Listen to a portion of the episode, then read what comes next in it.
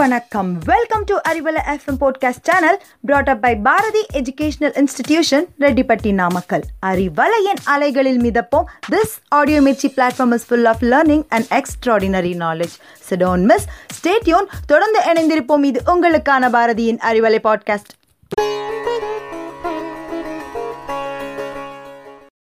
அறிவலை நேயர்களுக்கு வணக்கம். நாம் தினமும் ஏன் வருஷத்தில் முந்நூற்றி அறுபத்தி ஐந்து நாட்களும் ஓடி ஓடி உழைக்கிறோம்? இதற்கு முக்கிய காரணம் தான் என்ன? யோசிச்சிங்களா? என்ன காரணம்? காசு பணம் துட்டு மணி மணி. பணம் தாங்க மனிதனுடைய வாழ்க்கையவே தீர்மானிக்குது. மனிதன் வாழ அடிப்படையான தேவைகளில் ஒன்று பணமும். இந்த பணத்தை நாம் தினமும் பயன்படுத்திக்கிட்டு தான் இருக்கோம். இந்த பணத்தோடு தான் நம்ம வாழ்க்கை பயணமும் சென்று கொண்டு இருக்குது அப்படி இருக்க இந்த பணம் எனப்படும் ரூபாய் நோட்டுகளும் நாணயங்களும் எங்கே அச்சிடப்படுது என்பது பற்றி பலரும் அறிந்திருக்க வாய்ப்பில்லை. அதை பற்றிய தகவலை தான் இன்றைய அறிவலை நிகழ்ச்சியில் நாம் தெரிஞ்சுக்க போகிறோம் இந்த பணத்தை நாம் எப்படி அழைப்போம்? ரூபாய்னு அழைப்போம். இந்த ரூபாய் அப்படின்ற சொல் எப்படி பிறந்தது அப்படின்னா சமஸ்கிருத வார்த்தையான ரூப்யா என்ற வார்த்தையிலிருந்து தான் வந்ததுங்க. ரூப்யா என்பதற்கு வெள்ளி அதாவது பணம் என்பது பொருள். இந்த ரூபாய் என்ற சொல் இந்தியாவில் பெரும்பான்மையாக ரூபி ரூபாய் ரூபயி போன்ற பெயர்களால் அழைக்கப்படுது. இந்திய மொழிகளில் பல்வேறு விதமாக இந்த ரூபாய்ங்கிற சொல்ல உச்சரிக்கிறாங்க.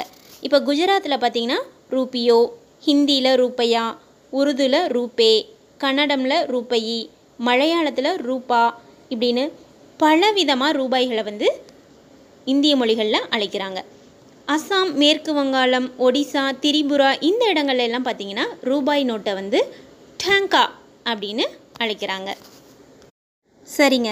இந்த ரூபாய் நோட்டுகள் எல்லாம் எங்கே அச்சடிக்கப்படுது? இதற்கான நிறுவனம் எது அப்படின்னு பார்த்தீங்கன்னா இந்திய பாதுகாப்பு அச்சகம் மற்றும் நாணயம் உற்பத்தி கழகம்.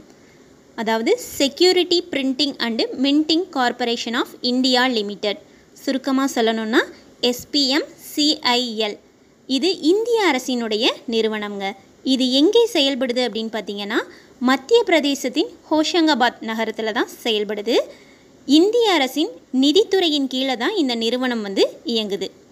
இங்கே தான் பணத்தாள்கள் வங்கி பணமுறி தாள்கள் பேங்க் நோட்ஸு நாணயங்கள் நீதிமன்ற சார்பற்ற வில்லை அஞ்சல் தலைகள் மற்றும் அரசு சார்பான ஆவணத்தாள்கள் அனைத்துமே அச்சிடப்படுதுங்க. இவை அனைத்துமே ஒரே இடத்துல அச்சிடப்படுவது இல்லைங்க. இந்த நிறுவனம் ஒன்பது அலகுகளாக அதாவது ஒன்பது யூனிட்டாக பிரிஞ்சு செயல்படுது.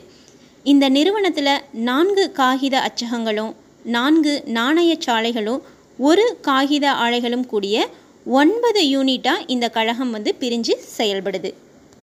நான்கு அச்சகங்கள் எது எதுன்னு பார்த்தீங்கன்னா currency note press bank note press அரசு ஆவணங்கள் மற்றும் முத்திரை தாள்கள் அச்சிடும் அச்சகங்கள். இந்த பணத்தால் அச்சிடும் அச்சக ஆலை வந்து ஆயிரத்தி தொள்ளாயிரத்தி இருபத்தி எட்டாம் ஆண்டு நாசிக்கில் நிறுவப்பட்டது. இங்கே தான் அஞ்சல் தலைகள் வங்கி பத்திரங்கள் என்எஸ்சி கேவிசி பத்திரங்கள் போன்றவையெல்லாம் அச்சடிக்கப்படுது. இந்த கரன்சி நோட் ப்ரெஸ்ஸில் வந்து ஒரு ரூபா ரெண்டு ரூபா அஞ்சு ரூபா பத்து ரூபா ஐம்பது ரூபா மற்றும் நூறுரூபா நோட்டுகள் வந்து அச்சடிக்கப்படுது. இந்த கரன்சி நோட் ப்ரெஸ் எங்கே இருக்குதுன்னு பார்த்தீங்கன்னா இதுவும் மகாராஷ்டிரா மாநிலத்தில் உள்ள நாசிக்கில் தான் அச்சடிக்கப்படுது. பேங்க் நோட் ப்ரெஸ் இது வந்து மைசூர் மற்றும் மத்திய பிரதேச மாநிலத்தில் உள்ள தேவாஸ் நகரத்தில் அமைஞ்சிருக்கு. இங்கேயும் இருபது ரூபா ஐம்பது ரூபா நூறுரூபா மற்றும் ஐநூறுரூபா நோட்டுகள் வந்து அச்சடிக்கப்படுதுங்க. நம்ம நாட்டின் தேவைக்கான நாற்பது சதவீத ரூபாய் நோட்டுகள் இந்த பேங்க் நோட் ப்ரெஸ்லையும் கரன்சி நோட் ப்ரெஸ்லையும் தாங்க அச்சடிக்கப்படுது. அடுத்தது பாரதிய ரிசர்வ் வங்கி நோட் முத்ரான் அச்சகம். இது வந்து ரிசர்வ் வங்கிக்கு சொந்தமான துணை நிறுவனம். கர்நாடகத்தின் மைசூர்லேயும் மேற்கு வங்கத்தின் சல்ஃபோனிலையும் இந்த முத்ரான் அச்சகம் வந்து அமைஞ்சிருக்கு.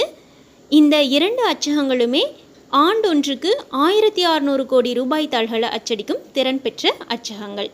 இந்த நான்கு அச்சகங்கள்லையுமே அச்சகத்திற்கு தேவையான மை அதாவது இங்கும் உற்பத்தி செய்கிறாங்க அது மட்டும் இல்லாமல் பயண ஆவணங்கள் அதாவது ட்ராவல் டாக்குமெண்ட்ஸ் பாஸ்போர்ட் விசா போன்ற ட்ராவல் டாக்குமெண்ட்ஸும் அஞ்சல் வில்லைகள் மற்றும் இந்திய அரசுக்கு தேவையான மற்ற ஆவணங்களையும் உற்பத்தி செய்கிறாங்க இந்த நான்கு முக்கிய கரன்சி அச்சகங்களுமே நம்ம நாட்டின் தேவைக்கேற்ப அதாவது நான்கு பகுதிகளின் தேவைக்கேற்ப அமைக்கப்பட்டிருக்குங்க. மேற்கு பகுதி மாநிலங்களின் தேவைக்கு நாசிக்கும் மத்திய பகுதி மாநிலங்களின் தேவைக்கு தேவாஸ் அச்சகமும் தென் மாநில பகுதிக்கு மைசூர்லையும் கிழக்கிந்திய மாநிலங்களின் தேவைக்கு சல்ஃபோனிலுமாக ரூபாய் நோட்டுகள் வந்து அச்சடிக்கிறாங்க. அடுத்தது பார்த்திங்கன்னா ஒரு காகித ஆலை. இந்திய அரசின் பாதுகாப்பு தாள்கள் உற்பத்தி செய்யும் காகித ஆலை வந்து மத்திய பிரதேச மாநிலத்தில் உள்ள ஹோஷங்காபாத் நகரத்தில் ஆயிரத்தி தொள்ளாயிரத்தி அறுபத்தி எட்டாம் ஆண்டு நிறுவப்பட்டது. இந்த அச்சகம் பணத்தாள்கள் வங்கி பணமுறி தாள்கள் மற்றும் நீதிமன்ற சார்பற்ற முத்திரை வில்லைகள் தயாரிக்க பயன்படும் காகிதங்களை இங்கே தான் உற்பத்தி செய்கிறாங்க அடுத்தது நான்கு நாணய சாலைகள். மும்பை ஹைதராபாத் கொல்கத்தா மற்றும் நொய்டாவில் இந்திய நாணயங்களை அச்சிடும் ஆலைகள் அமைஞ்சிருக்குங்க. இந்த ஆலைகளில் நாணயங்களை வெளியிடுவதோடு மட்டும் இல்லாமல் இந்திய அரசு வழங்கும் உலோக விருதுகள் மற்றும் பட்டயங்களையும் இங்கே தான் உருவாக்குறாங்க. எந்த நாணயம் எந்த நகரத்தில் தயாரிக்கப்பட்டது என்பதற்கு ஒரு குறியும் இடப்பட்டிருக்கும். நாணயங்களின் அடியில் தயாரிக்கப்பட்ட ஆண்டு குறிப்பிடப்பட்டிருக்கும். அதை எல்லாருமே பார்த்துருப்போம். அதோடு ஒரு குறியும் இடப்பட்டிருக்கும். அந்த குறியை வச்சே எந்த நாணயம் எந்த ஊரில் தயாரிக்கப்பட்டது என்பதை அறிய முடியும். நாணயத்தில் உள்ள ஆண்டுக்கு கீழே ஒரு புள்ளி இருந்துச்சுன்னா அது டெல்லியிலையும் டைமண்ட் வடிவம் இருந்தால் அது மும்பையிலையும் நட்சத்திர வடிவம் இருந்தால் அது ஹைதராபாத்லேயும் எந்த குறியீடுமே இல்லாமல் இருந்தால் அது கொல்கத்தாவிலும் தயாரிக்கப்பட்டது என்பதை தெரிஞ்சுக்கலாங்க. சரி நேயர்களே உங்கள் பையில் உள்ள நாணயங்களை எடுங்க. எந்த குறி எங்கே இருக்குன்னு பாருங்கள் அது எந்த ஊரில் தயாரானதுன்னு கண்டுபிடிங்க. இன்றைய பதிவு உங்களுக்கு மிகவும் பயனுள்ளதாக இருக்கும்னு நம்புகிறேன் மீண்டும் உங்களை மற்றும் ஒரு பயனுள்ள தகவல்களோடு சந்திக்கிறேன். அதுவரை உங்களிடமிருந்து விடைபெறுவது செல்வி. நன்றி வணக்கம்.